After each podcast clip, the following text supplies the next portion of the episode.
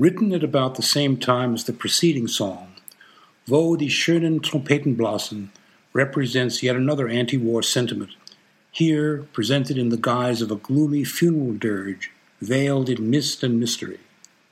Its musical setting is more subtle and sophisticated than its companion, the song of the prisoner in the tower, though nearly half as long. The tragic hero of the song appears as a ghostly spectre to his beloved. Yet Mahler apparently conceived of him as among the living, although appearing as a prophetic vision of his own ghost. Structured in symmetrical rondo form, this song contrasts the soldier's lament in the minor mode with his sweetheart's lyrical song in the major. Mahler fashioned the text from two different poems, patching them together and omitting the last stanzas of one of them, which he did not feel rang true. Once again, Mahler uses a variety of stylized military signals and drum rolls in continuous variation, working them ingeniously into the maiden's love song, as well as making them a quintessential element of the soldier's lament in ghostly echoes from a world beyond the pale. Mahler's inventive use of non percussion instruments to imitate military drum rhythms becomes a stylistic trademark. None of Mahler's other military songs so markedly contrasts a spectral atmosphere with a tender lullaby. Love and death are a principal dualism in much of Mahler's music. In another dualism, Mahler sets the horrors of war against the routine of everyday life, yet treating the former as if it were merely a part of the latter. The opening tempo marking, Verträumt dreamily describes the atmosphere more than the pace. Though lacking a steady march beat as a foundation, the A sections are clearly set in the manner of a funeral march, implicit in the hushed military tattoos and dotted and dactylic rhythms. Palmer suggested that the opening oboe theme bears a curious resemblance to the popular Italian song Funiculi Funicula as well as an even stronger similarity to the German folk song called Die Freudenlose. A muted horn call, sounding as if from afar, opens the song. Following the brief oboe tune, a series of chord progressions become increasingly dissonant and demonstrative. They end on an elongated gruppetto like figure, leading back to the opening horn call, now accompanied by a trumpet tattoo and swirling fragments of string figuration. Material from this shadowy introduction is used to accompany the vocal line that follows, a typical Mahlerian practice. In D minor, the melody begins on dactylic rhythms on a rising fourth. The first few measures are centered around a minor triad, while the remaining measures proceed stepwise, introducing dotted rhythms, all characteristic of a funeral march. The motive of woe is fused into the melody in the minor seconds sung to the words Leise, so leise, recalling Das Klagende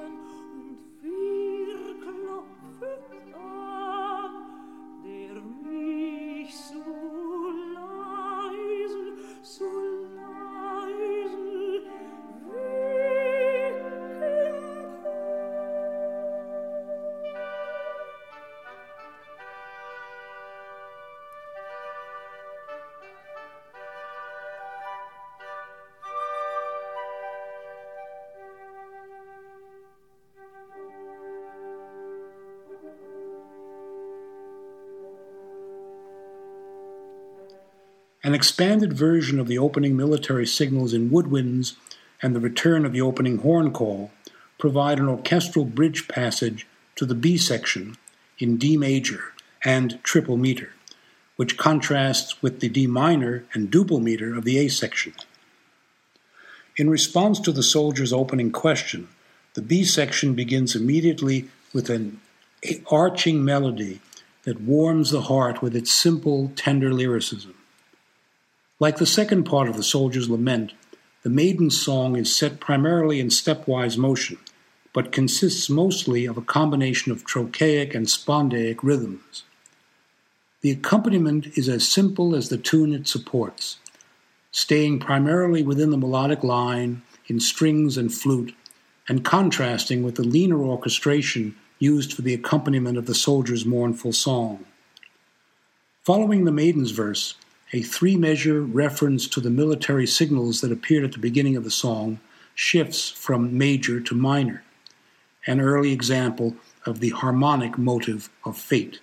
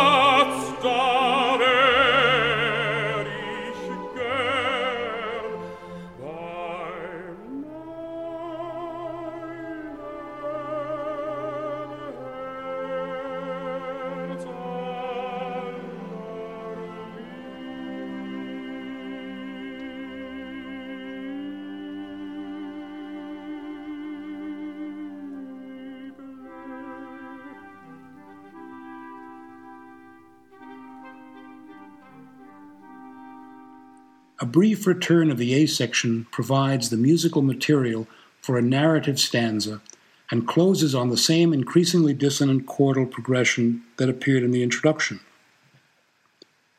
A middle section in G flat seems to grow naturally out of the mist of the last dissonant chord. Over a pizzicato Alberti bass figure, the maiden's words are sung to a melody of Schubertian grace and charm. This new theme is itself an alla variant of the D major melody from the maiden's previous stanza.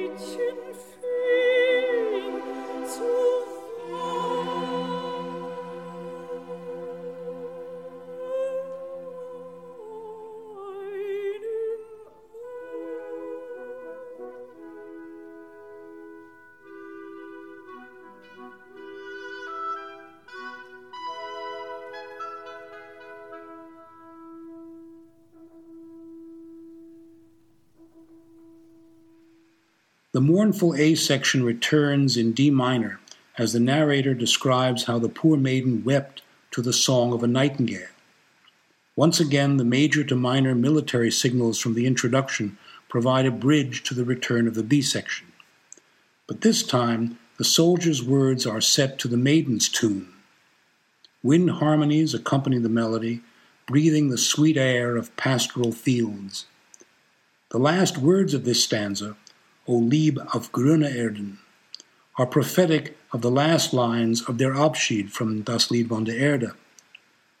A long sustained phrase the, on the word Erden resolves into major to minor horn calls that bring back the A section, again accompanied by military tattoos in trumpet and oboe that end in the minor, also connotive of the motive of fate. Frequent major to minor shifts in the melodic line highlight the tragic nature of the song. Notice how the A section's theme takes on the character of the B section, implying that the lovers merge in their tragic fate. The song closes with the theme of the A section in the horns over a variation in the voice, singing of trumpets blowing over the green turf of the soldier's grave. The sentiment reflects Der Abschied in its touching evocation of nature and fate. Trumpet calls and horn signals quietly fade into the veiled netherworld as the song ends.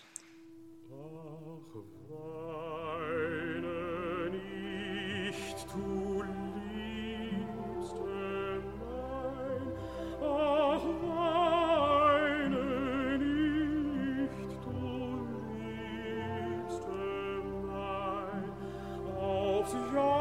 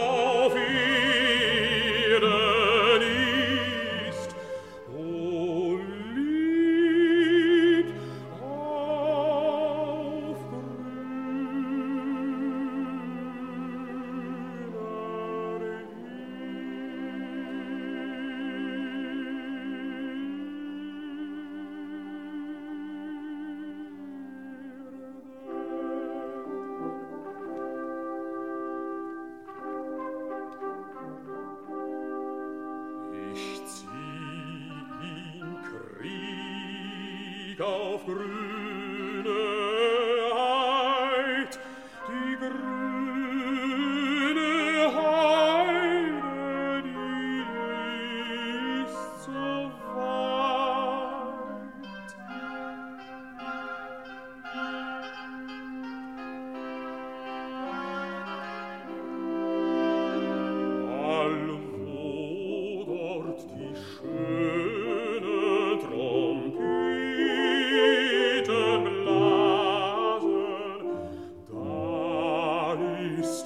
deine